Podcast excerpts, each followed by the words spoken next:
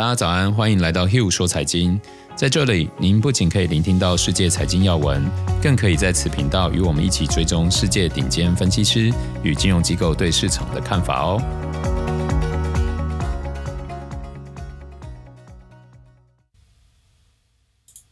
大家早安，我是 Hugh，今天是十二月二十三号，星期三。先跟大家分享一下昨天欧美股市状况。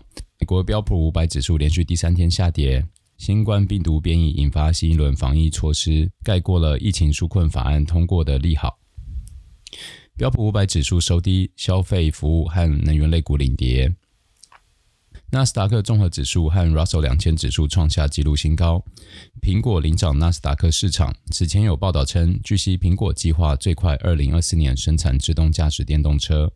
特斯拉连续第二天下跌。美国国会通过总计二点三兆美元的疫情纾困和支出法案。当选总统拜登呼吁国会准备明年初再推一轮刺激措施。新冠疫情仍然令人担忧，英国出现的新冠病毒变异株可能已经在美国、德国、法国、瑞士等传播。美国十二月份消费者信心指数意外降至四个月的低点，因为新冠病例激增，导致更多州收紧对商业和旅行的限制。接着，我们一起来看一下分析师与经济学家对市场的看法。ING 的首席经济学家表示，财政刺激法案获得通过，无疑有助于抵消一些负面因素，但不幸的是，它无法完全抵消防疫措施所带来的影响。许多企业面临更严格的防疫封锁，甚至被迫关闭。全球两大基金同时看好中国垃圾及离岸地产债。PIMCO 表示，中国政府抑制房地产公司债务成长的努力，使该行业更具吸引力。而贝莱德正在尚未从三月份流动性冲击和疫情中复苏的 B 或 BB- 级地产公司中捡漏。加拿大退休金计划投资委员会执行长认为，在股票和债券估值偏高的情况下，明年以后会有一轮追逐基础设施和硬资产的浪潮。国际货币基金组织 IMF 表示，由于新冠疫情复发席卷欧洲大陆，欧元区2021年的经济复苏力度会有弱于先前的预期，因此可能需要更多的刺激措施。接下来想跟大家聊一聊，2020年是一个充满变动的一年，对许多人来说都相当的煎熬。本来看疫苗进度乐观，还以为一切就要回到正轨，结果昨天又出现南非和英国发现病毒变异的新闻。对市场造成了不小的恐慌。虽然2020年的挑战特别多，但是与此同时，这些困境也加速了科技和产业的变革。今年的股市更有一种置之死地而后生的感觉。到了年底，不光是每天都要被说估值泡沫的科技股持续创新高，连当初被打趴到地上的灾情股也都已经恢复得差不多了。原物料的价格更是借着美元走弱的趋势而飙升。这些情况恐怕都不是三四月的时候我们大家可以想象的。正如本周一聊到渣打充满想象力的预测时，最后总结所提到的，我们确实很难准确预测会发生什么事情。做预测是让我们更能冷静地反映市场上所有的变化，所以重点还是在反应。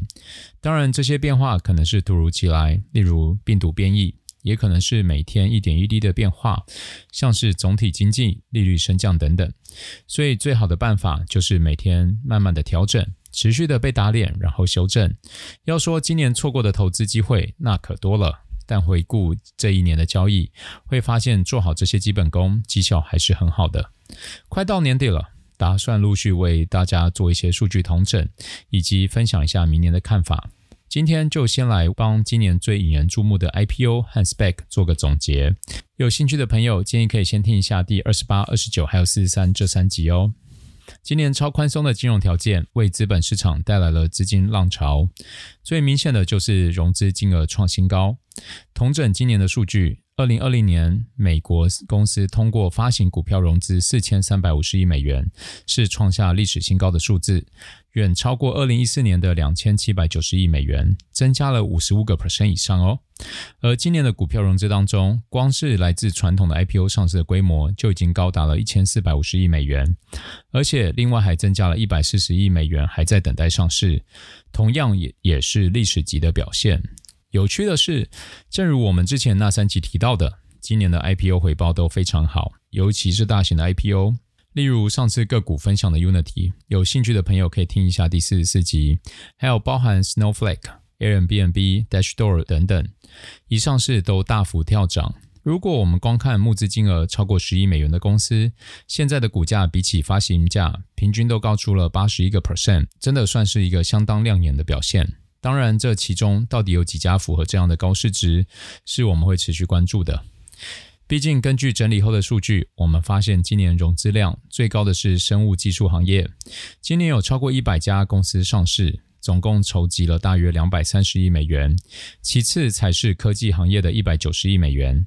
这个结果或许跟开头提到的疫情带来的技术变革有关，但是说到生物技术行业，价格与基本面脱钩，我认为是一个常态。尤其今年的资金浪潮推波助澜之下，是非常容易过度膨胀的。相较于此，有些行业同样受益却更加稳健。例如我在二十九集提到的机构经济摩根斯丹利，根据统计，在今年 IPO 浪潮中，摩根斯丹利和高盛承销的金额最多，分别都有十趴以上的市占率。而且当时我有提到，他们受降息的影响会更小。这样的优势让摩根士丹利昨天股价创下十年新高，年至今有二十五个 percent 的报酬率，依然是金融股里面最好的。除了传统 IPO 上市，本季第四十三集我们也有提到 spec，所谓的特殊目的收购公司，或是空壳并购上市。今年 SPAC 数量激增，有超过两百四十个 Spec 在美国上市，为潜在收购筹集了高达八百一十亿美元。尽管有一些确实成功，例如网络运彩商 DraftKings，但多数的 Spec 其实表现并不如预期。而且说到成效最多 SPAC 上市的金融机构，当属瑞信和花旗。那为什么我们没有看好这两家呢？原因是因为企业选择 SPAC 就是为了比传统 IPO 更便宜、更方便。所以相对来说，金融机构获利的空间，我们认为会比较小，还不够覆盖降息带来的影响，也给大家参考。最后，我们来聊聊当前的市场情绪。过去两周一再强调，现在的市场乐观情绪已经反映了大部分的利好，因此只要有风吹草动，其实就很容易造成市场大幅度的波动。最后，对整体趋势影响最大的，我认为仍然是资金潮。这两天的走势刚好印证了这一点，整体股市偏向正面，但是其实很脆弱。通常这个时候我会以波动率来做避险，成本比较低，效果又不错，给大家做一个参考。以上就是今天的 Hugh 说财经，如果喜欢的话，欢迎订阅追踪，分享给亲朋好友，让大家的投资变得更简单。我们明天见。